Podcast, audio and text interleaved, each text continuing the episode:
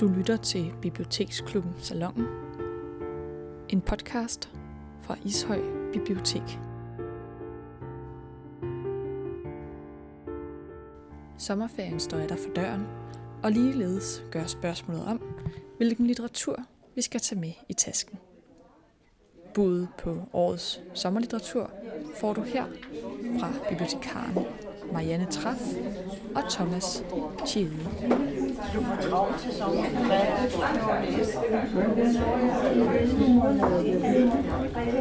God formiddag og velkommen. Velkommen til Kulturium Ishøjs Bibliotek, og velkommen til vores årlige old school klassiske sommerlitteraturformidlingsarrangement, hvor Marianne og undertegnet Thomas det guidede jer gennem, hvad vi synes er noget af sommerens læsning, I bør kaste jer over inden for skønlitteratur og faglitteratur. Jeg vil gerne fortælle jer om romaner, noget skønlitteratur, og nu bliver jeg nødt til at spoile. Altså, jeg håber, I har en masse Kleenex og en masse øh, anting, fordi øh, vi er godt nok ikke over i happy ending-genren. Øh, det her, det er lige på hårdt. Øh, nogle af, af emnerne, det er sorg, det er tab, det er skilsmisse, det er utroskab, det er selvmord, det er... Hvad hedder det? Ja, så, så er I advaret. Til gengæld vil jeg så sige, at alle bøgerne stort set også har kærlighed og håb, og øh, vi skal nok komme over det, og der er også et liv i morgen og sådan. Og det er en af tendenserne i øjeblikket. Det er simpelthen sovlitteratur. Både Thomas og jeg køber også bøger, som øh, er over i den øh, øh mere positive ende. Øh, dem har vi bare ikke valgt at tage med i dag, fordi vi ligesom vil vise jer de bøger, der har fået de allerflotteste anmeldelser, de bøger, som, øh, som internationalt har vundet priser, og de bøger, som er en tendens i tiden. Så jeg håber, I klarer det. Jeg starter med Lotte Kirkeby, de nærmeste. Hun kommer på øh, Rosinante, og hun har faktisk været på besøg her i Ishøj for øh, nogle år siden. Der talte hun om sin novellesamling, der hed Jubilæum. Det var hendes debut, og hun, har, hun er, er tidligere redaktør fra nogle af de store forlag, så besluttede hun sig for, at nu vil hun være forfatter. Og det her det er faktisk hendes romandebut. Super, super flotte anmeldelser øh, øh, Det er sådan en lille, fin, dagmeldt øh, historie, en familiehistorie. Det er tre søskende. De, øh, de hvad det hedder, har lige mistet deres øh, forældre. Far er død, og mor har umiddelbart efter begået selvmord. Og jeg spoiler ikke noget, fordi det læser man altså, lige i starten. Det er sådan, altså det er en af de der romaner, øh, tænker jeg, hvor man skal holde tungen lige i munden. Øh, fordi at, hvad hedder, øh, hun, er, hun er inspireret af Hemingway. Så det er det der med, at hvad hedder, du læser et ord, og så tænker du sådan, øh, måske ikke noget særligt. Og så, øh, hvad hvis du læser den anden gang, så siger du, det står jo, det står jo der. I kender godt det der, hvis der bare er ordet nok. Eller de, øh, de døde på samme dag. Det står der ikke. Det kunne hun aldrig nogensinde skrive. Hun skriver det mere subtilt og sådan øh, mellem linjerne. Men det handler selvfølgelig om far, der har været alvorligt syg, og mor, der øh, efter øh, 50 års ægteskab ikke øh, magter at leve videre. Og det kan børnene jo ikke forstå. I, I, I, I, I har jo også, hvad er det her for noget? Og så er det igen den der historie, som vi tit selv oplever i vores eget liv, med at søskende har forskellige opfattelser af, hvordan at opvæksten var. Øh, det ved jeg jo i hvert fald fra mig selv. Altså, den, øh, den samme øh, 60-års fødselsdag er ikke oplevet ens af nogen. Så hvad det hedder, jeg kan sige, at det er en rigtig, rigtig super dejlig roman. Det er en eksistensroman, og det, hvad det hedder, er jo sådan noget med, at det, hvad er det hedder, uafvendeligt. Altså det der, vi, vi skal jo alle sammen dø. Vi har jo alle sammen familiemedlemmer, der skal dø. Så hvad det hedder, jeg vil sige, at hun øh, antydningsmester, super dejlig bog. Selvfølgelig et sørgeligt emne, men en, der, og der er mange andre tematikker, men, men en, der kan røre rigtig mange. Tak for det.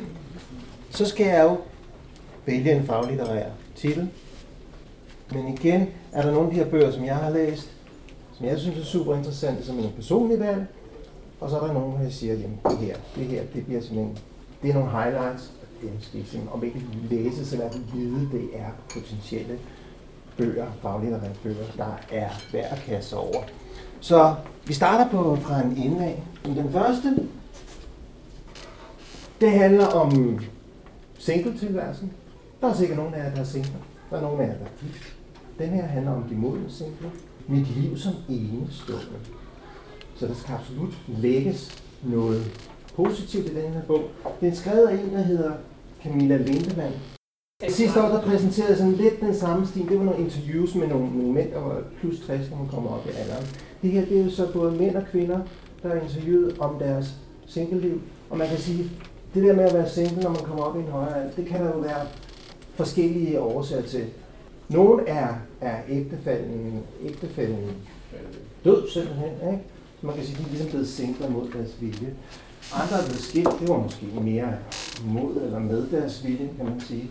Og så er der også bare dem, der har valgt simpelthen at leve et liv alene. Så der er sådan meget forskellige indgangsvinkler til, til det her med at være single. Det er nogle forskellige fine interviews med mennesker op i deres øh, modne alder. Og så står der det blå bog om det først.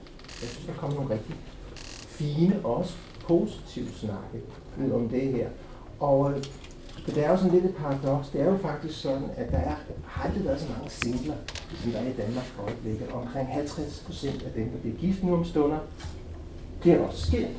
Så vi har faktisk rigtig mange singler, som lever singeltilværelse. Ikke desto mindre, så er det jo sådan kernefamilien, det her familieværdier, vi, vi hylder nu om stunder. Men det her det er en god bog, om man prøver på forskellige måder at leve sit liv, når man bliver lidt ældre.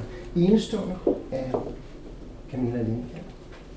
Jeg vil gerne fortælle om øh, Max Mischer og tætoffensiven. Hvis man kan leve med at skulle læse en bog på 1000 sider, så vil jeg sige, at det er den bedste læseoplevelse, jeg har haft ultimativt i år, og muligvis også sidste år. Jeg knus elsker den her bog. Det var 10 år undervejs, og hvad det hedder, alle anmelderne skriver, det er, Altså, hvis man ikke vidste, at han var nordmand, ville man han simpelthen tro, at han var amerikaner. Når, når jeg læser den, så tror man 100% på, at, at, at, at det må være en amerikaner, der har skrevet den. Altså, han går simpelthen helt ned, og han, altså, og han har selvfølgelig brugt, øh, altså det er jo en roman i den grad, der lugter af research. Altså, han har brugt øh, oceaner af tid, også over i USA. Men han er et kæmpe, kæmpe stort norsk talent. Han er 39 år og han skriver sådan, altså en på, altså med en erfaring som en 70-årig. Det er venskab, det er familie, det er kunst, det er kærlighed, det er Norge, det er teater, den har det hele. Det eneste er jo selvfølgelig bare, at mange af jer vil stå af på, at den er så tyk. Der er en fortælleglæde, og hvad det hedder, man, man er fuldstændig, jeg var suget ind i den. Så jeg kan kun give den min, altså hvis der var noget, der hed mere end 13, så vil jeg give den det. Altså det, øh, øh nordmændene, de boomer jo i øjeblikket, jeg har også flere øh, nordmænd på, på, på listen, altså Kærestad, Ullmann, Gara Gulliksen, Knavsgaard, Vicky Sjove, Per Pettersen, Lars Såby, Christiansen, Lars Myting, Eskedal, til, og de er der alle sammen. Og det er fordi nordmændene, med den norske regering, giver rigtig mange sådan, tilskud til sådan noget kunst og kultur og sådan noget. Og det kan man simpelthen mærke. Altså det er bare et helt, helt andet miljø, der er der. Læs den, hvis I overgår. Den er så fed. En faglitterær bog igen, men som absolut også, både i omfang og størrelse og i indhold, kan kunne være en, en, en skønlitterær øh, ting. Anders Hård Rasmussen, en fandens mand. Hvor skal jeg starte med den her? Jo, sidste sommer, der var jeg i Aarhus. Der ligger noget, der hedder Kvindemuseet. Og de havde en øh, udstilling om kønsidentiteter og køn. Ved I, hvor mange kønsidentiteter og køn der er i dag? Ja, Ja, det var faktisk rigtig godt bud. Jeg tror, vi nåede op i retning af 30. Altså hvis, hvis jeg tror, at man er mand, kvinde, og biseksuel, heteroseksuel og øh, homoseksuel, hvis det er det, så kan I godt tro om. I dag er der op til 30 forskellige seksualiteter, der kan identificere sig som, og det er der flere og flere mennesker, der gør. Noget af det her, det her handler den her bog om. Den handler om kønsroller, der, der er i opbrud. Den handler om, om feminisme. Men den handler først og fremmest om, hvad gør man som mand i det her nye kønsrollemønster og kønsidentitetsalder, vi lever i.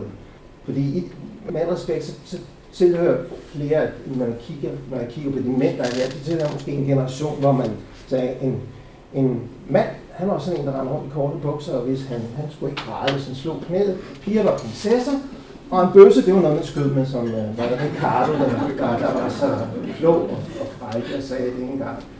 Så er det bare ikke helt mere. Jeg tæller måske en generation, måske den sidste generation, som er, som er, er vokset op, og i hvert fald i mine ungdomsår og i gymnasiet fik jeg med indprintet en vis form for homofobi af.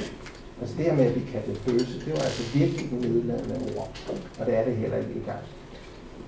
Så er der kommet de her forskellige bølger af feminisme oveni, og så er der ikke mindst kommet det her med den her MeToo de sidste par år, som øh, har talsat en masse ting omkring kvinders undertrykkelse og seksuel chikane, men også i det hele taget har, har ligesom øh, gjort, at der er blevet sådan en større debat om, hvordan opfatter vi egentlig os selv som, som mænd og kvinder i dag? Er det, er det biologi, eller er det arv, er det miljø, er det kultur?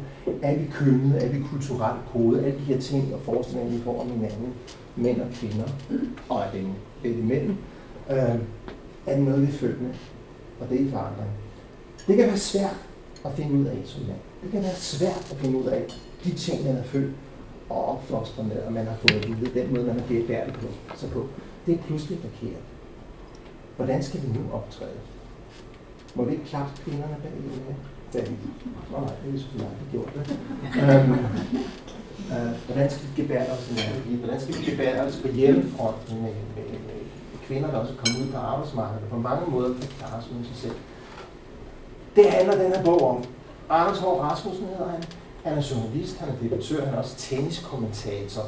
Og øhm, det gode ved den her bog er, at han kommer ikke med nogen svar. Han har ikke nogen kloge der sidder og siger, at vi skal gøre sådan og sådan. Han har valgt at gå ud og interviewe nogle, nogle, nogle personer, nogle kønsdebattører og nogle, nogle mennesker, både mænd og kvinder, som har gjort sig, som har deltaget i den her debat, debat simpelthen for at sige, jamen, jeg bliver nødt til at blive klogere på det her område. Det sjove ved Anders Hård Rasmussen er, at øh, jeg oplevede ham live til et, et arrangement, Bremen, hvor, hvor, hvor netmagasinet Zetland havde et arrangement. Og det var før MeToo. Men allerede dengang, så var det som om, han foregreb nogle af de begivenheder, der skulle ske. Da han snakkede om, hvad han var forvirret, hvordan var det at være dreng, og hvordan var det at være mand det var egentlig også ret underholdende. Det, det, det er en, en oplysningsbog, det er en interessant bog, det her, men det er også sjovt. Anders Hård Rasmussen er faktisk en sjov person.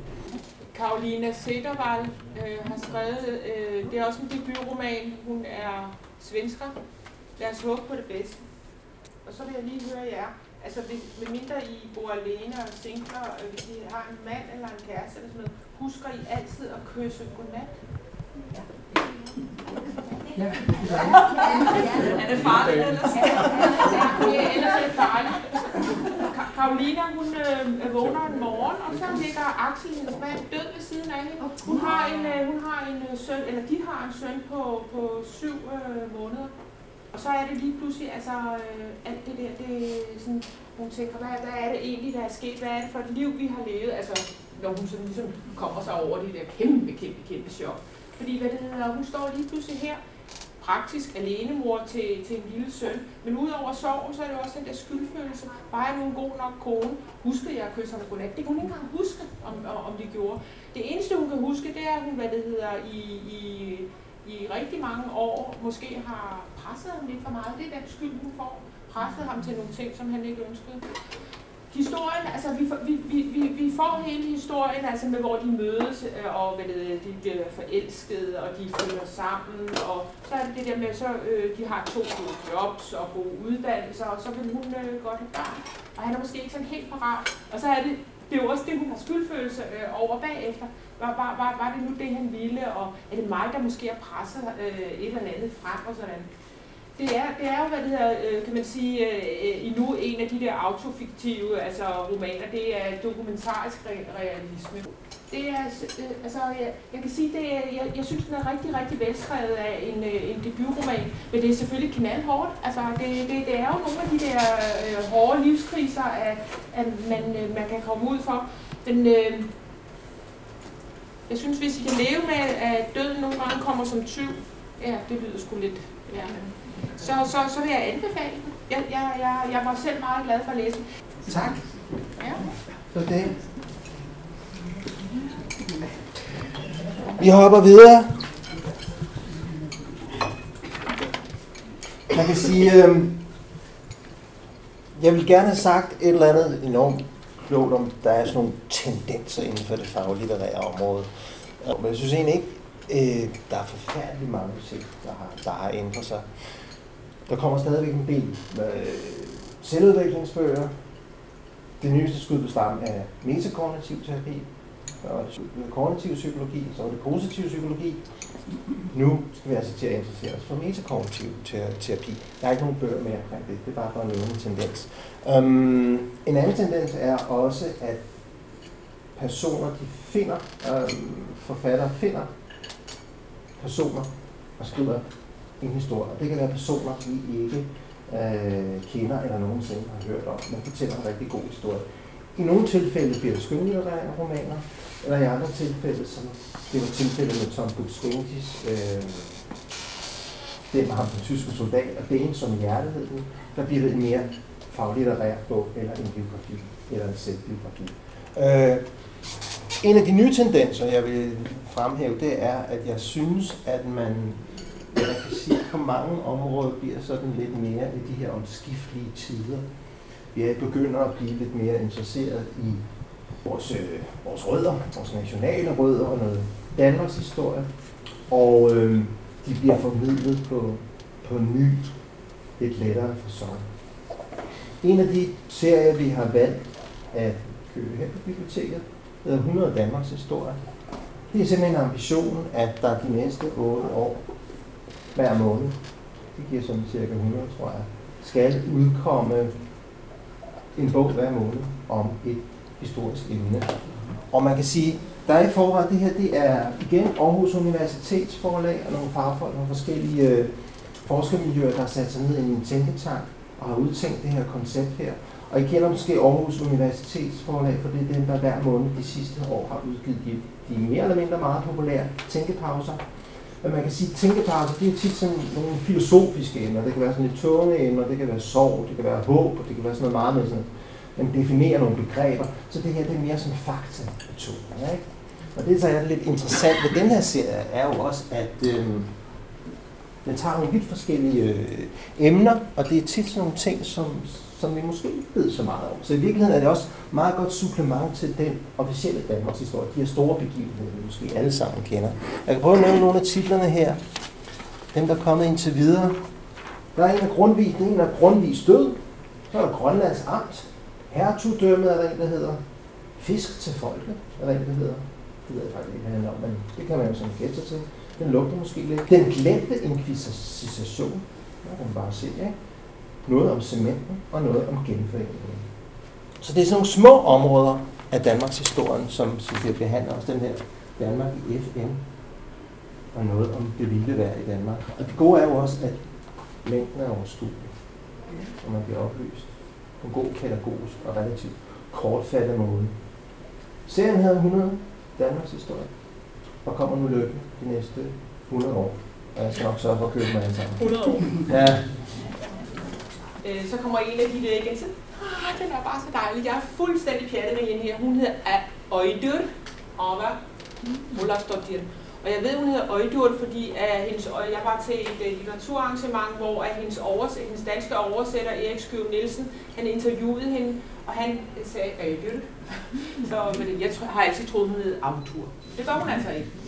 Autur har skrevet den her bog, ah, den blev indstillet til Nordisk Råds pris og fik den. Så, så, så ved I allerede, hvad det, det, det, det er, er kvalitet.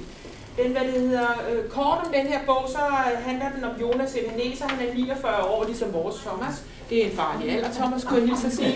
Jeg skal da passe på. Så må der være en kvinde, der så meget i aften. han, han er fraskilt. Han øh, har en dement mor, som øh, bor på plejehjem. Han har en datter, som han øh, finder, har fundet ud af, at han faktisk ikke er biologisk far til. En datter, som han elsker rigtig, rigtig højt. Øh, og så er han øh, Gislen.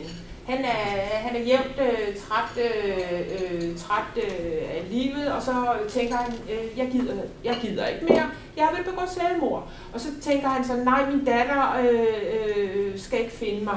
Det vil være forfærdeligt, det kan han slet ikke. Jeg bliver nødt til at rejse væk jo, så har jeg glemt noget. Han er handyman. Yes. Og jeg tænker sådan, han er handyman. Og hvad det der, så rejser han væk, og så pakker han en lille bitte kuffert, og i den kuffert, der har han sin boremaskine med, fordi han skal jo bruge den der krog op i loftet, nu der han skal, hvad det hedder. Og han rejser til, øh, til et ikke nærmere defineret øh, land.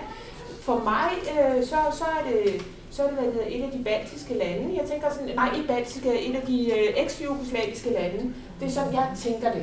Men øh, jeg snakkede med en, hun mente, det var Frankrig. Altså, så hvad øh, det, øh, alt, hvad I, hvad I putter i det, det, det er jo ligesom det, ikke? Og det gør han så. Så tænker han, godt være, at jeg fik på fingrene og sådan noget, men det er der ikke nogen, der har brug for. Og så kommer han derned, hvor, øh, hvor der er rigtig mange mænd, der, der er døde. Han indlogerer sig på, øh, på et hotel, øh, Pension Silence. Og så begynder der at ske ting. Fordi de der kvinder, der bor der, de har jo altså brug for en handyman. Og hvem har ikke brug for en handyman? Siger jeg bare. Altså, øh, så det der øh, selvmord, som jo er et dystert emne, ender faktisk med at blive den mest vidunderlige kærlighedsroman. Og så vil jeg bare ikke sige mere. Nej, det tror jeg ikke. Det ender godt. Det var filmen, øh, den der, de kaldte Ove, ja. ham der også gerne vil begå selvmord i, forhindrer Lige, lige præcis. Det er fuldstændig, altså det er den samme. Altså, man, man kan sige, hvad det hedder, den her, den er jo så en, en, en lille smule mere litterær end en, en, en mand. Men fuldstændig. Det er også god og stort og sjov. Ja, det er nemlig det der. Og hvad det hedder, ja, ja, der er nogle fuldstændig vidunderlige scener. Øh, hvad det hedder, mor er jo dement. Mor sidder på plejehjem, og hun finder på ting og sager.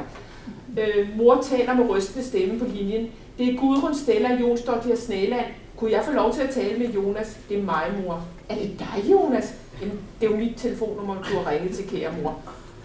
Øh, hun vil vide, hvorfor jeg aldrig nogensinde kommer. Mor, jeg var her i formiddags. Altså, altså det er den her hvad det hedder. Så siger hun så til sidst, øh, Jonas, øh, forresten, hvem er Heidegger?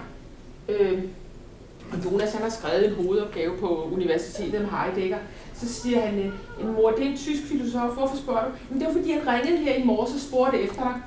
Og jeg fortalte ham, at han havde fået forkert nummer. Og så den er, altså, men, men hun kan også have grint, og tænke, nøj, altså det der med at have sådan en mor, ikke? Altså, ja. Jamen, jeg har jo også læst den, og den er jo vidunderlig der. Det er, det er også det, jeg har snakket med Marianne om. Det er jo det her med, at ens liv kan jo i virkeligheden godt have været en, været en tragedie, at man kan være på selvmordsstrand, og være fuldstændig skud mod, men det, men det er det her med, at som også gør, at vores verden stadigvæk kan, kan udvikle sig og bevares. Det er det med, at skal man gå ud og give til andre. Ikke?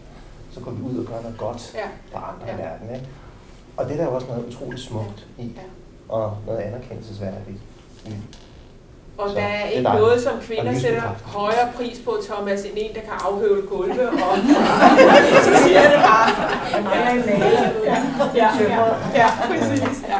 Det er det dejligt. Det er også hende, der har skrevet Stikling. Den, ja. også, den er også, det, også fuldstændig ja, ja, ja. ja. dejligt. Og den er, den er, jeg har lige købt den nye udgave. Den er kommet i en ny udgave, ja, okay. hvor at, det hedder, at Skyrum har oversat, fordi jeg tror faktisk ikke, det er ham, der oversætter den først.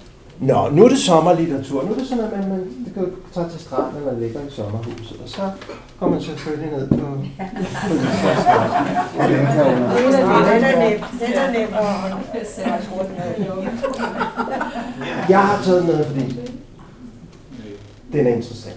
Jeg synes, den er interessant. Og det er en af de fagbøger, som har fået de allerbedste anmeldelser i år. Det er jo selvfølgelig det utroligt dystre emne. Det er Peter Langvich Schmidt, som der har skrevet på historiske bøger, som nu har lavet den mest omfattende dokumentariske beskrivelse af Auschwitz. Auschwitz-Birkenau, som jo står som noget, noget, noget helt nyt i forhold til, til menneskeheden, og som har defineret vores forhold til, øh, menneskerettigheder og forfølgelse af minoriteter osv. Øh, og det er fuldstændig minoritøst, hvordan planlægningen bliver med at gennemføre opførelsen af ovne, og hvad der skete bagefter nogle af de retssager, der var bagefter. Det er selvfølgelig måske ikke en bog, man kan læse fra anden til anden. Jeg vil heller ikke ligefrem kalde en komfortabel bog. Men derfor kan man godt slå op og læse nu.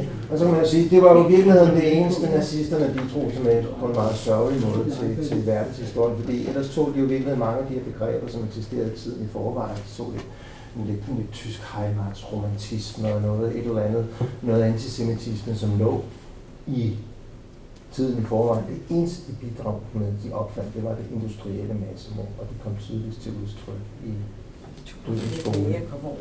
Dødensbogen. Auschwitz-Birkenau. Så om ikke læsning fra, fra enden til anden, så læs lidt i og blive klogere. Ja, det er en flot bog. Ja. En alvorlig, en stor, men en nødvendig bog, som jeg også gerne vil nævne i den. Ja. Jeg vil fortælle jer øh, lidt om Hanne Højgaard Vimoses bog, og den hedder HHV FRSHVN. Og så kan jeg fortælle jer, at det betyder altså Frederikshavn. Øh, det, øh, og hvis man, øh, og det, jeg, jeg, først så tænker jeg, ej, hvor er det langt ude. Altså, men så siger Frederikshavnerne øh, åbenbart Frederikshavn, øh, uden, øh, øh, uden øh, nogen vokaler. Og HHV, det er bare hendes initialer, øh, Hanne Højgaard Vimos. Så ja, øh, så hvis det er underligt. Og så hedder den så også øh, som undertitel Dødsknaldet i Amazonas, og så tænker man, åh, det, så kan, bliver det da ikke mærkeligere. Men, og den er altså også en mærkelig sag. Men jeg bliver bare nødt til at vise hende, fordi hun er faktisk en af de øh, virkelig toneangivende danske nye forfattere. Hun har skrevet før, hun har skrevet en bog, en roman, der hedder Hanna, og en, der hedder Mardu, som hun også får, hun, debu- hun får debutantprisen for Hanna, og har fået flotte, forrygende, gode anmeldelser. Men hun er altså det der, man kan sige, en lille smule smal og en lille smule skæv litteratur. Så man skal, man skal være interesseret i litteratur for at læse den, men jeg synes, jeg vil øh, nævne den for jer. Øh, hun, øh, hendes hovedperson har mange navne. Øh, Hanna, Anna, Anita, alt efter hvad for en, en kontekst hun er i. Og det er måske lidt ligesom, der kan I bare tænke, I har måske også mange navne. Min mor kalder mig det, og min, øh, min, min søskende har altid kaldt mig det, og min mand kalder mig skat. Mere mærkeligt er det ikke, men den skal man ligesom have med lige når man starter, hvor man tænker, øh, kommer der nu en ny person. Men altså hovedpersonen, Hanna, Anita Hanna, hun bor sammen med sine to små øh, drenge. Hun øh, er blevet skilt fra far til drengene, han er skør, han er hvis, i øje, øjeblik, da den starter, der er han indlagt øh, på et eller andet sindssygt hospital i Island. Så har hun en stalker, og så har hun en elsker, og så har hun en fortid, hvor hun er antropolog og har været i Peru, og deraf kommer dødsknaldet i Amazonas. Der sker faktisk nogle ting dernede, hvor man så får nogle tilbageblik. Den er virkelig sjov, og det, det lyder selvfølgelig ikke sjovt, det jeg siger, men den er virkelig sjov, fordi de der børn, de siger nogle gange nogle ting. Øh, de er lidt ligesom sådan et græskor. Altså når vi sådan øh, kører fuldstændig ud af sidespor, så kommer de som et græskor og siger, hey, hvad er det nu, der sker, og hiver hende tilbage. Og det gør de, hvad det med børnehumor, og det er faktisk rigtig, rigtig morsomt. Der er også, hvad det hedder, nogle kapitler omkring hendes teenageår øh, i Frederikshavn, hvor hvad det hedder, hun, øh, øh, må, må man sige, hvad det hedder, lever et øh, ungdomsliv, som, åh, jeg fik helt ondt i maven, da jeg læste om det. Men det er jo, altså, det, sådan, sådan, sådan er det måske bare med livet. Giv jer selv den, øh, øh, altså hvis I, hvis I har et litterært overskud og sådan noget, så tænker jeg, at det er her, øh, I skal læse, fordi uh, midt blandt uh, alle, hvad det hedder, med stalkeren og elskeren og den psykotiske mand og sådan, jamen så er der også børnene, der får lus og hvad det hedder, øh, øh der, der, der er også helt fuldstændig almindelig dagligdag. Øh, humor, kvindeliv, skilsmisse, Island, Danmark, Peru, og så eksperimenterende. Ja. Yes. Ja, en lille fin sommerbog, som egner sig lidt bedre til til stranden, eller hvor man nu ellers skal hen, hvad der bliver plads til. Det er Alberte Windings øh, selvbiografi, Kastevind. Vi var på Bogforum sidste år, og øh, der lå en Kylmand præsenteret øh, Alberte Windings far Thomas Windings øh, selvbiografi. Og hun var sådan lidt, hun var sådan lidt sjov så kasse, så hun sagde, hun sagde ja, men ham der Thomas Winding der, du ved godt, men så gik han jo bare lige fra den ene kone til den anden kone, og så det var som om, sådan, så det, det, det, det rørte ham ikke rigtigt. Så fik han lige sådan en kæmpe stor billig lejlighed nede på Gamle Kongehøj. Og det er jo klart, altså, når sådan alting er kommet så let til sig i livet, så kan man jo godt blive sådan en rigtig hyggelig, rar åben, der er god til at læse sig selv. Ikke? og man kan sige, at, at øhm, Alberte Vending tilhører også en generation, der voksede op. Hun er lidt ældre end undertegnet med 63, hun er 60'erne nu, men voksede op i 60'erne, og, og ikke mindst i 70'erne hvor man var meget... Familierne var lidt opbrud, der var skilt, og der var kollektiver, der var eksperimenter. Men det, som i virkeligheden påvirker Albert Vinding mest gennem hele sin opvækst, det er, at Albert Vindings mor begår selvmord. Og så er det sådan, at hun må flytte med sin far og hans nye kone, Thomas Vinding, til Ærø, hvor der er sådan lidt mere løse tøjler i forhold til så opdragelse. Og det, der er en længsel efter at have sine forældre i sin nærhed, der går som en rød tråd gennem hele øh, bogen. Og det er jo lidt svært, fordi moren er død, og, ham der Thomas Binding, hendes far, har travlt med sine, sine kunstneriske ambitioner og ambitioner på tv og så videre. Men trods de her mangler, trods det her savn, så, så er der alligevel en mild og en, og en blid og en meget sådan let poetisk også en fortælling om hendes barndom og hendes spæde ungdom. Og hun skriver nemlig noget meget fint i den der bog der. Det er det der med også ligesom lære erfaringerne og komme ud på den anden side. Og hun skriver nemlig, allermest håber jeg, at min mor gav mig noget helt særligt, som jeg har givet videre til mine børn. Og det gjorde hun, hvis jeg tænker mig om. Hun gav mig lysten til at leve, og det virker som om mine børn går videre med den fakkel tændt. Det er sådan, min historie skal starte. Så igen, det er jo det der med, at vi kan gå nogle hårde ting igennem, et eller andet sted er også en masse livsbekræftende på godt og ondt. Ja, så er det min tur. Jeg skal fortælle jer om Geir Gulliksens øh, roman Se på os nu. Hovedpersonen Hans, han er 50 år. Oh, det er en farlig alder. Jeg mærker det. Oh, Thomas, det er en farlig alder. Der er jo, der er jo en, der fylder 50 her om et par dage, så han bliver drillet lidt. Ja. Men øh, Hans, han er 50 år. Han er godt gift med Ingrun. Han, øh, de har begge to øh, nogle gode jobs. Han er... Øh, det, altså han har sådan, øh, han er, er sådan øh, kommunikationsrådgiver, og han har tjek på sit shit. Han kan bare de der ting. Konen hun har også en, øh, øh, et, et, et, sådan job på den der måde, altså hvor de, øh, de kører bare ene glatte. De har, hvad det, hedder, det er deres, øh, begge to har, de, har været gift før, så det er deres andet ægteskab. Så de har øh, dine børn og mine børn og vores børn. Helt almindeligt. De øh, elsker hinanden. hinanden de, er rigtig, øh, de, de, de synes, de har et godt øh, parforhold. Hans og Ingrun de bliver inviteret til, til øh, Hans' chefs datters bryllup. Og så er det, det begynder at, at blive helt mærkeligt. Til det bryllup, der hvad det hedder, har Hans en øh, yngre kvinde til bords. Øh, hun er sidst 20'erne, vil jeg tippe på. Det er Harriet. Hun har, øh, hun, øh, det er første gang, at hun er ude, efter hun har, har øh, født. Så hun har virkelig, virkelig mange brystspændinger. Og så er det dem, der ikke kan tåle at høre brystspændinger, de skal holde jer for ørerne nu. Øh, Hans, han ved jo alt om brystspændinger. Han, er jo, han har jo været far nogle gange og sådan noget, så han ved jo godt, når, når, når konerne åh, og alt det der, det, det bliver sådan. Så hvad det hedder, han, han tænker sådan, det kan han da godt hjælpe Harriet med. Så hvad det, de går ud på et, øh, øh og jeg, hvad det, hedder, det, er bare, det er jo bare hvad det hedder, de 30 første sider. De går ud på et handicap-toilet, og så hvad det hedder, håndmalker han hende.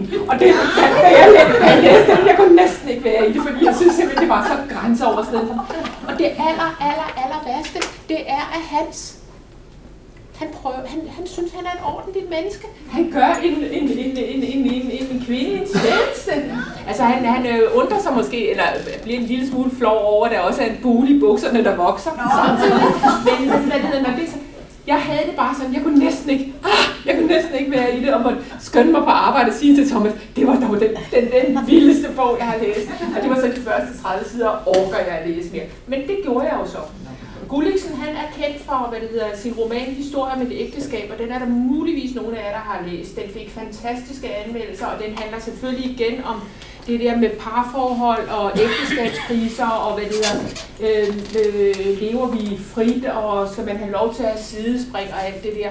Men med Gulliksen, han har sådan et eller andet af, han er, for mig, han overskrider mine grænser. Og det er jo et eller andet med, at jeg synes, i den der sådan med, at vi skal være flinke og gode ved hinanden, og vi, vi skal jo være ærlige og sådan noget, så er der alligevel en uærlighed. Øh, og når jeg læser den, så har jeg jo sådan et eller andet af, af, af, af jeg tænker sådan, æv, nu holder du op. Og, og så tænker jeg, har det noget med mit øh, mig at gøre? Jeg synes egentlig, jeg er meget frisindet og sådan noget. Men det er, det hele det handler egentlig bare om øh, mig, mig, mig. Og han kan simpelthen, som, øh, som jeg har faktisk anmeldt den på litteratursiden skrev, han har meget svært ved at få hovedet op over skridthøjde. Altså, altså det handler om ham og hans behov og sådan noget, og jeg bliver så træt af mænd i, i den alder. Ej, hvor er det godt, det, er lidt sjovt, du siger det, fordi så læser du 100 andre bøger, hvor det er en kvinde, det handler om. Det er bare helt okay, ikke? Men jeg kan sige, at er, den er skøn, og den er komisk, og den er grænseoverskridende, og den er pinlig, pinlig, pinlig, som han selv siger. Så glæd jer til Ej, Marianne, hvis det skulle være sådan, i forhold til de bøger, du har præsenteret, når man er i 50, så skal jeg have en stalker. Jeg skal have en elsker. Ja. Jeg skal have en mand, der er god til at høvle gulvet af. Så skal jeg have en kvinde, som kysser mig godnat Ja, ja, om, øh, om aftenen. ja. Og så skal jeg gå til håndmalkning. ja. Så er der håb, så er der håb endnu på den anden side, de er 50. Ja, Så til noget andet. og nu til noget helt andet. Men en mand, der er fyldt 50. Jordan P. Peterson, han er i 50'erne. Han er mere skarp end nogensinde. Han er en af de store tænkere i dag. Nogle siger, at han er sådan lidt konservativ, han er sådan lidt det, det, det borgerlige, republikanske øh, øh, svar til en øh, slovensk filosof, der hedder Wojciech Zizek, tror jeg. Men Jordan B. Peterson vil ikke selv sætte sig i bås. Han har rigtig mange fans, især blandt mænd. Jeg er mere læst af interesse. Men der er rigtig mange mænd, der også kan lide ham, også fordi han muligvis indimellem udtaler sig sådan lidt kritisk om feminisme. Det han dog er blevet øh, mest kendt for, det er, at han har lavet de her 12 regler for livet. Det er sådan regler, der siger, regel nummer 1, ret ryggen. Og det er sådan rent bogstaveligt. Vi skal skyde brystet frem og have en mere rank holdning, når vi går ud i livet, eksistentielt, men også rent formelt fysisk i dagligdagen. Regel nummer to, behandle dig selv som en, som du har ansvaret for at hjælpe. Regel nummer tre, vælg venner, der vil dig det bedste. Nummer 4. Sammenlign dig med den, du ikke var i går. Ikke med den, øh, sammenlign dig med den, du var i går. Ikke med en anden i dag. Nummer 5. Sørg for, at dine børn er til at holde ud. Regel 6. Fejl for egen dør, inden du kritiserer verden. Regel 7. Søg det meningsfulde, ikke det belejlige. Regel 8. Sig sandheden, eller lad i det mindste være med at lyve. Regel 9. Gå ud fra, at den du lytter til måske ved noget, du ikke ved. Regel nummer 10. Vær præcis i det, du siger. Regel nummer 11. Lad børn være i fred, når de løber på skateboard. Og regel 12. Hæl med en kat, når du møder en på gaden.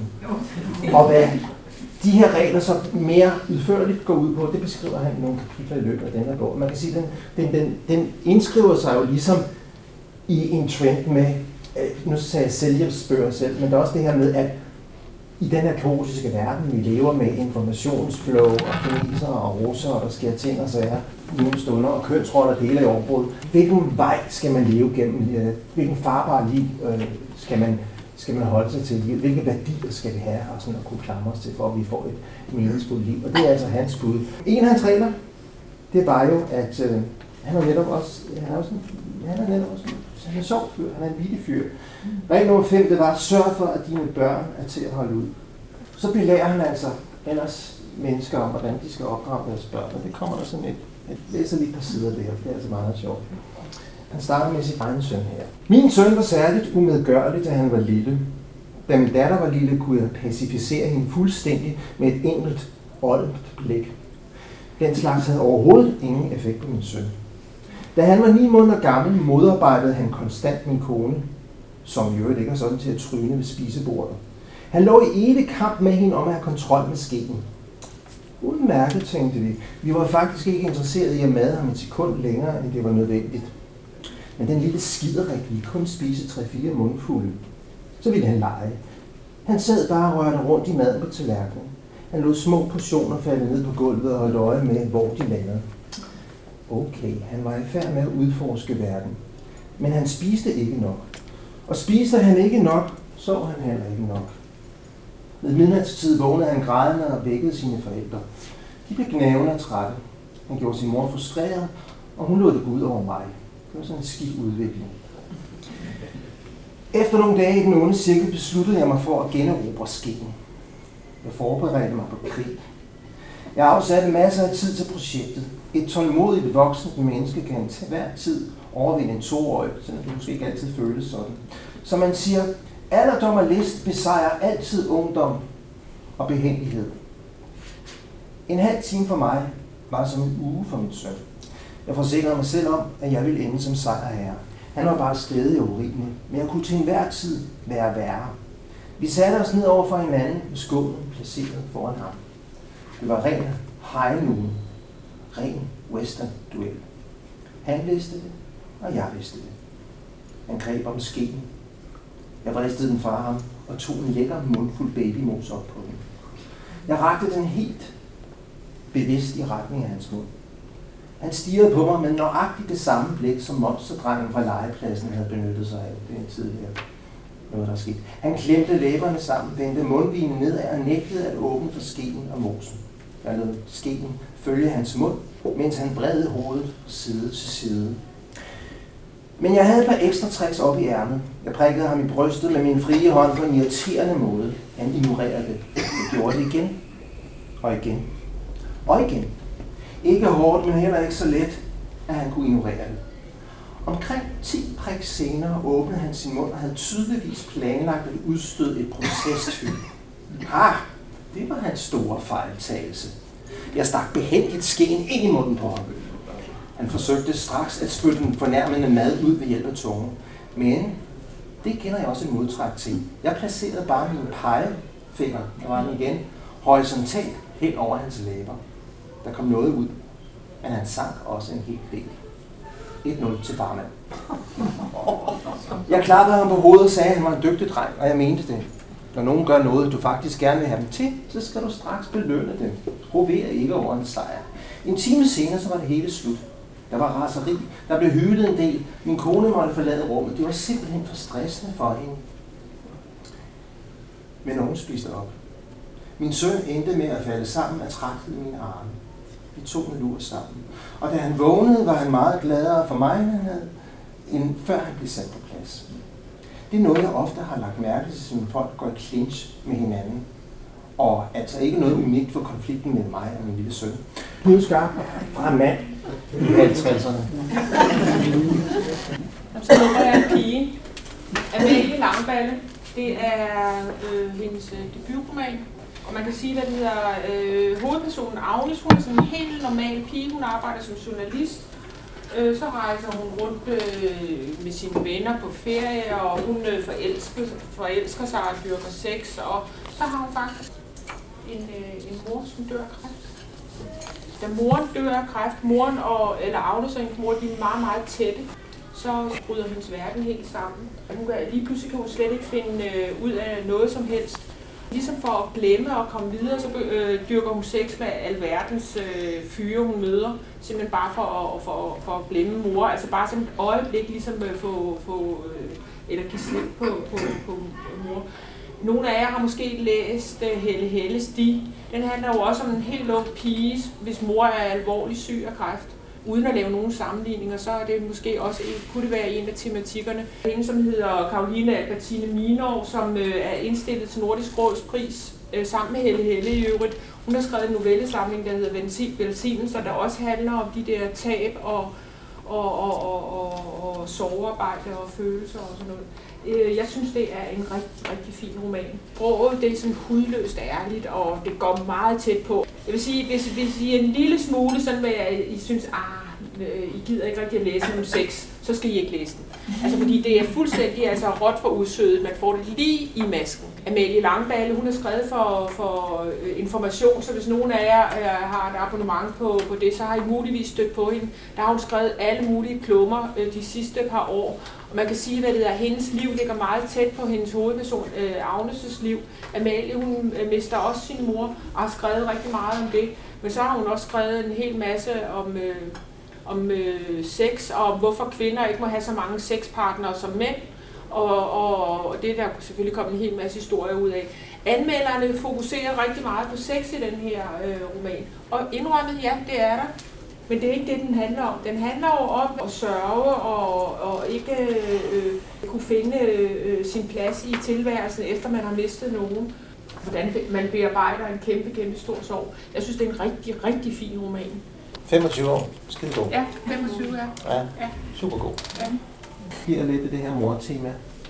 For halvandet år siden, der havde vi et, øh, tema her på bibliotekerne, et landsdækkende temasamarbejde.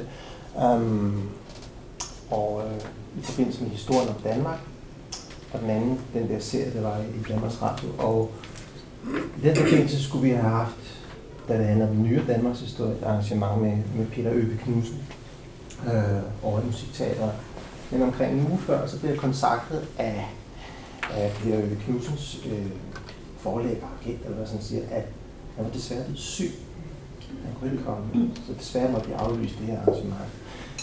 Det viser sig så, at Peter Øve Knudsen, som er gammel journalist, og også har skrevet store værker om Blekingbladebanden og Tylejrene og om likvideringer under 2. verdenskrig, nogle rigtig spændende bøger, simpelthen var blevet øh, indlagt. Han havde fået et, øh, nok ikke blot et psykisk sammenbrud, han var blevet decideret sindssyg. Altså, det var gået helt galt. Så de næste måneder, der var han inde og vende på Koldbølfabrikken.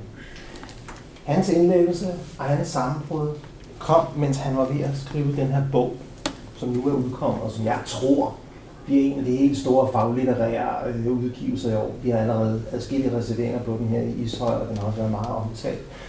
Han var ved at skrive en bog om sin egen mor, som var besat, som simpelthen var depressiv og som var psykisk syg, og hvilket ham og hans søskende led under, da de var børn. Hun var også indlagt flere gange, og han havde fået indsigt i nogle af hendes hvad sådan sagsakter og ting og sager.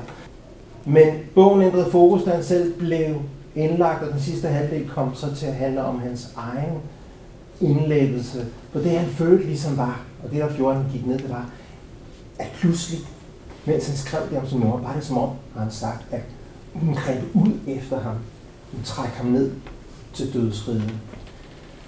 Så det var en helt masse ting, der kom op der. Og måske ligger der også noget genetisk, det kan man altid snakke om. Ikke? Så, han, som den er, så det er en bog, der handler om Peter Øves mor og hans barndom, men det handler også om hans egen psykiske sygdom, og hvordan han kommer ud på den anden side. Og man kan sige, at det er en af de ting, som han også siger i bogen, det er jo, at øh, modsat af går, tror så siger han, ved du hvad, altså for mig er det her elektrochok, jeg fik elektrochok, det er faktisk virket. Det er det, der var med til at gøre mig rask.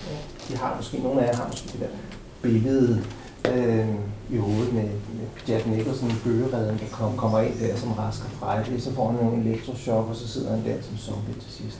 Men Peter Øvig siger altså, at det har altså virket for ham. Det har gjort ham rask.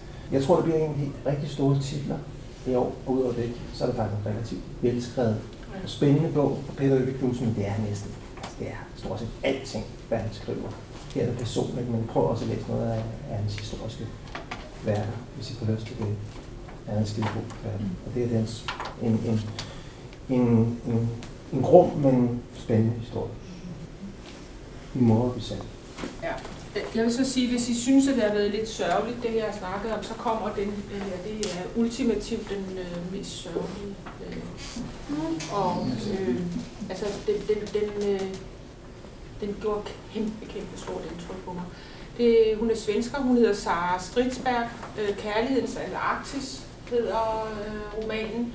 Hun, øh, det har, har, øh, hun har vundet Nordisk Råds pris øh, øh, for Drømmefakultetet øh, tilbage i 2007, og hun er sådan en af de største nulevende svenske forfattere. Øh, Udover det har hun modtaget simpelthen et væld, altså lidt, lidt ligesom vores Helle Helle, altså et væld af priser, øh, både i øh, Sverige, men også i udlandet. Den her roman, den handler om en myrdet kvinde, der øh, beretter om sit liv fra dødsriget. Øh, det vil sige, at hvad det er, øh, øh, vores hovedperson er død, men fortæller stadigvæk. Det er jo, altså, den, der må man så ligesom hvad det hedder, øh, øh, kunne abstrahere fra det. Hvordan kan en død øh, øh, fortælle en historie? Men det, det, det gør hun altså her. Og det er, hvad det hedder, øh, fortalt i sådan et virkelig, virkelig dystert billedsprog, men også et sanseligt og øh, helt vidunderligt øh, sprog. I juni måned bliver vores hovedperson øh, øh, taget, hun er prostitueret, skal jeg lige huske at sige, og hun er narkoman, og hun bliver taget op af en af kunder, øh, sine kunder, og allerede på det tidspunkt, hvor de øh, forlader Stockholm, hvor hun bor og, og kører ud i sådan en mose skovområde, der ved hun, at, at han vil slå hende ihjel. Han har luret på hende højst sandsynligt. Og det her er ikke en krimi. Øh, men altså selvfølgelig kan, kan man jo sige, hvad det er, en øh, prostitueret bliver myrdet, det lyder krimiagtigt, men der er ikke, nogen, øh, der er ikke noget med, med noget, der bliver øh, opklaret eller noget. Det er slet ikke det, det handler om. Det handler simpelthen om, øh, om en, en, en, øh, øh en kvinde, som øh, øh, øh, har haft en hård opvækst og, og, og, og, og ligesom får det forkerte ben ind i livet og, og, og ender som narkoman og prostitueret, får taget begge sine børn fra sig, møder sin store, store kærlighed. Og det er bare så smukt skrevet. Altså hende og manden, de elsker, elsker hinanden. Og man, kan, man får helt ondt i hjertet, hvor man tænker sådan, kan narkomaner og have det sådan? Ja, det kan de. Og hun giver, hun, altså, hun, hun, hun giver simpelthen nogle, øh, nogle mennesker, som jo aldrig nogensinde kommer til ord og aldrig nogensinde bliver spurgt, dem giver hun, øh, giver hun øh, ord. Øh, og det er det, jeg elsker den for. Altså hun, så, så, så, så tænker jeg sikkert, ah, død og øh, lemlæstelse, fordi det er jo, altså, vi får det helt fuldstændig nøgternt beskrevet, hvad det er, han gør ved hende. Det lyder da, det lyder da tungt. Men den er skrevet med en lethed og en ynde, og jeg, jeg, det er sjældent, at jeg har, jeg hvad det og jeg har oplevet øh, en bog, der er skrevet så smukt. Altså hun kan bare noget med sproget. Øh, så handler den om øh, moderkærlighed, altså den måde, altså, hvor hun elsker sine børn, hvor man også tænker, jamen narkomaner, de tænker jo kun på, nej, det gør de ikke. Altså, jeg, jeg, jeg, jeg, jeg, jeg elsker bare den her bog, og jeg synes, den er fremragende og mesterlig, og hvis I orker, så gør jeg selv den tjeneste. Altså, øh, det, det, det, det får simpelthen ikke bedre. Og jeg synes, at hun, øh, hun burde have alverdens priser for den her også. Øh, men øh, det, det, er, det er hård kost, det vil jeg så sige. Ja. Og når I så, hvis I får lyst til at læse Sara Stridsmanns bog, så kan I jo så supplere. Nu spinder jeg en tråd på det her kærligheds ting, som Marianne snakker om. Sange til kærligheden, det er en, en lille bog, som tager udgangspunkt i højsang fra Bibelen. En ny version. Den er trykt her forrest. Om Salomon og Sulamits kærlighedssang, som vi måske kender, eller kan genopfriske. Og så har tre forfattere bagefter skrevet sit øh, lille essay, hvor prøver sådan at få fat på begrebet kærlighed. Hvad er kærlighed? Er kærlighed noget, der er kærlighed på et øjeblik? Hvordan kommer kærlighed til udtryk? Alle de her spørgsmål, vi kan stille os om en af livets store dilemmaer. Han Paul Pilgaard Jonsson, som er journalist fra Weekendavisen. Kærlighedens forrygte tale. Så har Pia Søltoft, som er kendt for sit kirkegårdsforfatterskab, hun er kirkegårdsekspert, skrevet om kærligheden som manifest. Og endelig har en psykolog, der hedder Mathias Støle Due, også skrevet et essay, som hedder Salomon og Sulamit i parterapi. Nye vers i kærlighed sammen. Han er parterapeut. Det er det sjove, han ligesom gør. Han tager udgangspunkt i de her to personer fra højsangen, og så har han inviteret dem ind til en fiktiv parterapi-session. Så det er bare for at få lidt øh, perspektiv på kærligheden. Læs den her smukke tekst fra, fra Bibelen, og læs det essays med baggrund i, i den høje sang. Den er hurtigt læst. Dyb Klambæks nye bog til min søster, den øh, køber jeg i næste uge. Øh, så vi har den ikke på biblioteket, men I kan godt blive skrevet op til den alligevel. Men altså, det er derfor, jeg, har, jeg kun har den her som papir, fordi vi, er nået, vi har simpelthen ikke øh, nået at, at, at få den ind. Øh, Øh, så den ser sådan her ud. Og Dyb Plambæk er der måske nogle af jer, der kender. Hun har, hun har jo skrevet en del romaner før. Men øh, den her øh, roman, den, øh, den er øh, specielt god, synes jeg. Jeg har ikke været den store fan af hende, men det, det, det er faktisk blevet. Og hvad det hedder, vi laver øh, højst sandsynligt, det er romanklub øh, øh, næste år også, og jeg kunne godt forestille mig, at det er en af dem, som øh, vi, vi kommer til at læse. Den handler om to øh, søstre. Der er Aja, og så er der Andrea. De har boet op på Kalumborg-egnen, og der hører man også nogle barndomsskildringer om deres, hvad det hedder, og om deres øh, ungdomsliv, og øh, øh, hvordan man giver den gas ude i, øh, i hvad det, udkants Danmark. Det er selvfølgelig meget sjovt, men den starter faktisk med på, på, på Rigshospitalet, hvor Aja hun føder sit barn. Og rigtig mange af jer vil højst sandsynligt kunne huske, det er Trier Mørks øh, øh, vinterbørn. Øh, det her det er så en opdateret udgave af Vinterbørn, øh, i øh, i hvert fald starten øhm, øh, af nu øh, 2019. Og jeg skal love jer, der er, der, der, der, der, der er ikke lagt fingre imellem. Og jer, som har født børn, I ved jo også godt, at det, øh, de kommer jo ikke ligesom ud af sig selv. Her, der, der, i den her, der, der, der, der, der, der, der, der tænker jeg også nogle gange, altså, huh, der bliver vi ikke skånet. Altså det er bristet mellemkød, og det er, hvad det hedder, gaseben, der bliver øh, gemt, øh, glemt øh, op i skeden på kvinderne, så det stinker, og alle de der, sådan, så man kan virkelig, man tænker, åh, det, det, det er næsten for meget. Men det er rigtig, rigtig godt skrevet. Jeg tænker, hvornår har man sidst, øh, altså jo, det er Maria Mørken, hvornår har man sidst hørt om, øh, om øh, øh kvinder, der føder? Det læser man jo ikke om. Det er altid bare, at så hun et barn, og så så det.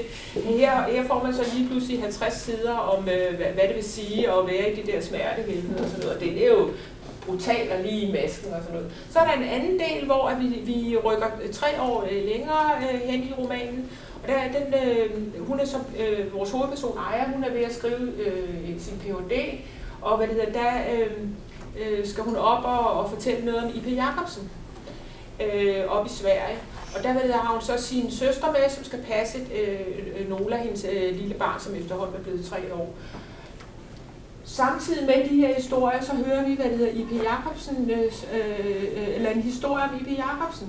Og han har, øh, der har øh, Dy Plambæk været inde på det kongelige bibliotek, og der har hun øh, fundet en masse breve, fordi han har åbenbart haft en øh, ungdomskæreste, øh, eller kærlighed, som har skrevet en masse breve til ham, og som har været dybt, dybt forelsket i ham, men han har ikke været så forelsket i hende. Og der, den der historie hører vi ligesom om, og hvad det hedder, øh, og den er rigtig. Hun citerer fra de der breve, øh, øh som I.P. Jacobsens øh, øh, øh kæreste, måske kæreste, har skrevet. Og, og, og i virkeligheden, så kan jeg fortælle jer, at, at, at, at den der øh, øh, kvinde, hun, øh, hun øh, ender 40 år øh, på Sankt Hans øh, sindssygehospital. Noget af en, øh, en, en barsk historie, og den er jo virkelig, altså, øh, og, jeg, og, og Ibe Jacobsen har der, man har aldrig hørt, at han nogensinde har nævnt hende. Øh, det, var også, det er der også nogle af anmelderne, der skriver igen en af de der øh, kvinder, øh, man aldrig har hørt om, men som øh, hun har videt hele sit liv til, til, til ham, men vi har kun hørt om ham. Bøger, som kunne minde lidt om Dy Plambæks øh, roman, det kunne, kunne være, hvad det hedder, Camilla Hega Holst, hvis der er nogen af jer, der har været i det her romanklub og har læst Rod, så øh, øh, den handler om de der kvinder, som hvad det hedder, har lyst til at få ramt på patriarkatet med et stort jagtgevær og skyde hovedet af, af de der mænd. Fordi det er sådan, at Andrea, øh, øh, søsteren, hun har en, en voldelig øh, kæreste. Øh, ham ønsker de et vist sted hen, men det vil jeg ikke fortælle. ja. Godt. Ja, jeg har to titler tilbage. Jeg tror, jeg vi går sådan lidt optimistisk, så det skal vi tage det lidt mørke til sidst. Menneskerettigheder, folkeretten, etnisk forfølgelse, individuelle rettigheder. Er det noget, der siger noget? Problemet er, at det har ikke altid været sådan. Det her med, at der er blevet formuleret nogle menneskerettigheder. At, at øh, man kan forbryde sig mod menneskeheden, forbryde sig mod menneskerettigheder. Det er en relativt ny dato. Det er faktisk noget, der kom efter 2. verdenskrig, og nogle af de her ting, der blev formuleret, blev dels formuleret i FN, og det var nogle ting, der blev formuleret ved Nürnberg-processerne, da man stillede en masse topnazister til regnskab for deres forbrydelser under 2. verdenskrig. Man skulle jo beskylde dem for et eller andet, og det var altså noget nyt det her med, at man sagde, I har, øh, øh, I, I, I har gjort forbrydelser mod menneskeheden, forbrydelser mod folkeretten osv., forbrydelser mod mennesket som grundlæggende individ. Bogen her handler formelt set om det juridiske arbejde frem til Nürnberg-processerne på baggrund af en meget dyster historie. Og det lyder måske sådan lidt tungt og lidt søvndysende i, i, i, i, i første omgang. Men hvorfor er det her så alligevel en ret spændende og let fortalt page-turner af en faglitterær bog? Det gør den, fordi den tager udgangspunkt i de to jødiske advokater, der hedder, nu skal jeg lige have på igen, der er faktisk tre hovedpersoner i den her bog. To jødiske advokater, en herr Lauterpacht og en Raphael Lemkin, som begge to stammer fra den polske by Lemberg. Og det, som sker med deres familie, er jo selvfølgelig, at de, fordi de er polske jøder, stort set begge deres familier omkommer i, i Auschwitz og i koncentrationslejrene øh, ved massemord på jøder, mens de her to advokater befinder sig i England og USA, og derfor kan de skrive på de her ting, som så bliver fremlagt efter krigen. Det er de to hovedpersoner, og så er der også en tredje hovedperson, og det er Hans Frank, som var topnazisten i Polen, som jo blev tiltalt i Nürnberg-processerne, og i øvrigt som en af de eneste topnazister fortrød sin gerne og søgte om tilgivelse på troende katolik, men han er helt ligesom de andre. Så det er tre personer, det er deres livshistorie, og det er faktisk rigtig spændende skrevet på sådan en lidt tør og dyster baggrund. Men absolut en anbefalesværdig artikel. Fra Øst-Vestgaden til Nürnberg hedder den af Philip Sands. Snakker hun ikke om nogle krimier? Er der ikke udkommet nogle krimier øh, øh, jo, det er der der, der, der kom en japansk krimi. Jeg læser, jeg har, jeg har været øh, sådan en, øh, jeg har elsket krimispænding i rigtig, rigtig mange år, men øh, som vi snakkede om, øh, hvem var det? Det kan jeg, det, det var, nej, det var måske dig. Nej, jeg tror det Ja, tak. Ja, hvad det hedder, jeg har altså gået lidt sukkerkold i krimier. Men så tænkte jeg, hvad det hedder, øh, lad os prøve noget nyt. Og her det er en japansk øh, forfatter, øh, Keigo Higashino hedder han øh, oversat af Mette Holm, som jo har været her øh, øh, på, på biblioteket og fortalt om sit, øh, det er hende, der også oversætter Murakami. Øh, det her, det er så tredje del, kan man sige, men det er, hvad det hedder, den er uafhængig af de to andre. Men, øh, der, er, der er, hvad det hedder, to øh, personer, der er sådan gen, øh, gennemgående i alle tre øh, romaner. Men det her, det er en anderledes dejlig øh, øh, og spændende, hvad det hedder, øh, historie. Vi er selvfølgelig i Japan, vi er øh, i, i, i sådan et lille sted, og nu kan jeg mærke, at nu bliver jeg sådan en øh, gammel dame, fordi jeg kan, altså, det, jeg har det svært nogle gange med, hvad det hedder, øh, de der, den hedder Harigaura-byen. Og hvad det der bor en familie, der hedder Kawahata. Jeg synes, det er svært. Altså, men, øh, og, og, og de, hvad det hedder, øh, de, har, øh, de bor ude i sådan lidt falderet, øh, eller et sted, hvor det, øh, turisterne i gamle dage kom en hel masse, men nu, øh, nu er der ligesom ikke nogen, der gider at komme der mere. Og så hvad det hedder, øh, er der så nogle undergrundskonsortier, som godt vil udvinde noget, øh, nogle, øh, øh, øh nogle sten og måske nogle gasser og sådan noget ude fra havbunden, og så er der så nogle miljøforkæmper, hvor datteren i den her øh, familien øh, Kawabata prøver at arbejde imod det. Så sker der et, øh, altså der bliver indkaldt til sådan en stor konference, og så hvad der sker der et mor. Og så hvad det hedder, hvis det, øh, hvis det havde været Jussi Adler eller sådan noget, så havde det jo været en anden måde, men det her, det er altså japanere, så det går, øh, altså, det går, altså der, der, man, der har man stadigvæk sådan, øh, holder, holder hvad det hedder, sådan de lidt stive ting, øh, sådan, og formelle ting hævd. Og hvad det hedder, det, det, det, det, det, er, det, det, det er simpelthen pragtfuldt at læse om de der øh, anderledes familiemønstre, og hvordan man ligesom øh, øh, opfører sig. Den starter helt underligt med en, øh, en øh, nevø til den her familie, som øh, er blevet sendt af hans forældre. De arbejder for meget. De sender ham så øh, hen til det der, nu skal han have 14 dage på det der landsted. Og der er bare sådan en, en, en, sådan en, en dejlig, sådan lidt naiv og sådan lidt... Øh, Øh, jeg ved ikke, sådan en, en helt, helt anden øh, stemning over de her øh, øh, japanerromaner. Jeg har læst dem alle tre, og jeg synes, de er øh, intelligent skrevet. Altså det, hvis I har lyst til en intelligent krimi, så skal I simpelthen øh, hvad hedder, læse den her. Ja, jeg har en tilbage. Tak for Tone til tiden. Man kan sige, igen, det er jo faktisk lidt ligesom den der Jordan Peterson. 12 regler for livet. Det er 100 år siden, at øh, Emma Gades takt og tone kommer. Og øh, der har været sagt og skrevet meget om Emma Gades sidste år også øh, i år, fordi hun er faktisk en rigtig spændende kvinde. Hun var også sådan en, en, en fremmelig feminist faktisk, som arbejdede med mange af kvindernes rettigheder. Der var meget mere til hende end det der, du må ikke det, og du må ikke det, og gør det og det. Øhm, men det er en anden historie. To damer. Jytte. Sport er ligesom porno. Det er sjovere at deltage i at se på Hilden, vores tidligere socialdemokratiske kulturminister, øh, kulturminister og Pia Friis Lané, siger det? Ja. Ja, nogen af det? Ja, det var hende, vi havde til foredrag om Lillis Danmarks historie i forbindelse med kvindernes internationale kampdag i marts. De har sat sig for ligesom, og øh, de er redaktør i den her bog, der hedder Takt og tone til tiden. Og der har de fået forskellige kulturpersonligheder ligesom til at lave nogle øh, opdaterede bud på takt og tone til tiden. Og blandt øh, bidragsyderne øh, bidragsyderne er Rune Lykkeberg, som vist er chefredaktør i Information for øjeblikket. Anne-Sophie med Hermansen, øh, Rosi Rashid og Anna von Sperle, som er journalist på Information. Og de har skrevet på bidrag, øh, nogle bidrag hedder for eksempel et bidrag hedder for eksempel, vær ikke snobbet, vær ikke vigtig, vær ikke underdanig.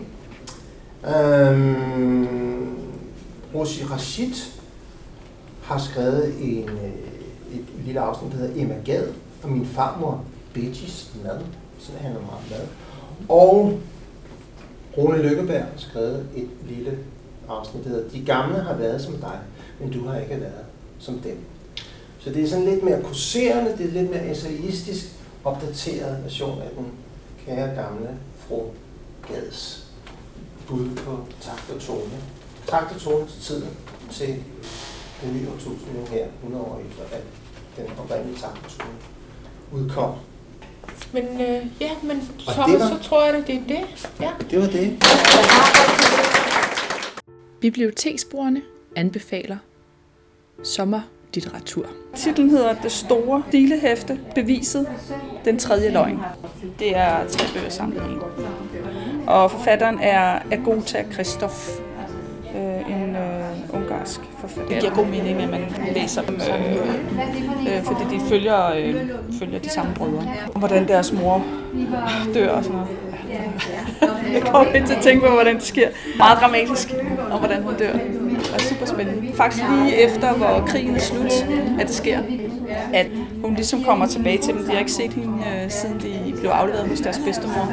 Og så pludselig dukker hun op med sit, øh, sit nye barn, som hun har fået med en ny mand. De troede jo ellers, de er jo lidt øh, skuffet, fordi de troede jo, at, at det var deres far, øh, deres biologiske far, som hun elskede over alt på jorden. Så kommer hun pludselig med et nyt barn der. Det synes de er vildt mærkeligt.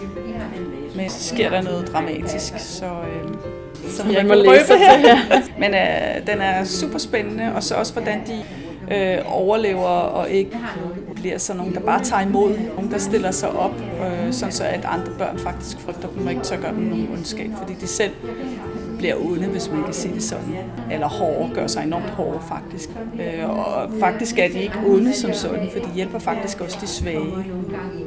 Men, men det går ligesom på, at de ser sig selv som onde, men det er de faktisk ikke. Man kan sige, at de er sådan lidt øh, små, små sheriffer, som alligevel sørger for en form for, øh, for orden. Jeg synes, den er super spændende. Jeg vil så også sige, det gør dem jo, fordi de er så onde i en ung alder. Jeg tror, de er, hvad er det, 8 år, afleveret hos bedstemoren. Totalt afstumpet og, og, og ikke giver dem nyt tøj, selvom hun får penge af dem.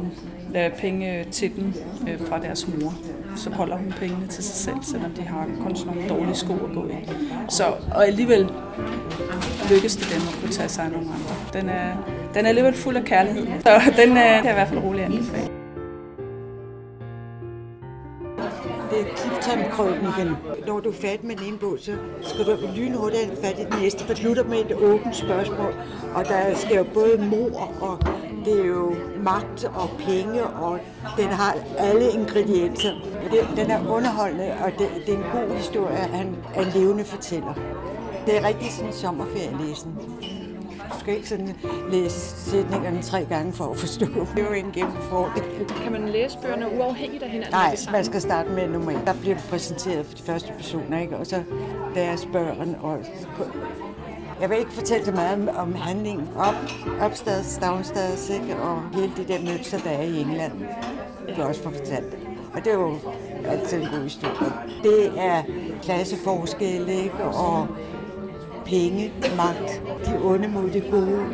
Du, du har hele spektret, ikke? De, de er velskrevet, altså det er på højere niveau end øh, almindelig ugebladsroman, ikke? Det vil jeg sige. Han skriver godt. Du lyttede til Biblioteksklubben Salongen, en podcast fra Ishøj Bibliotek.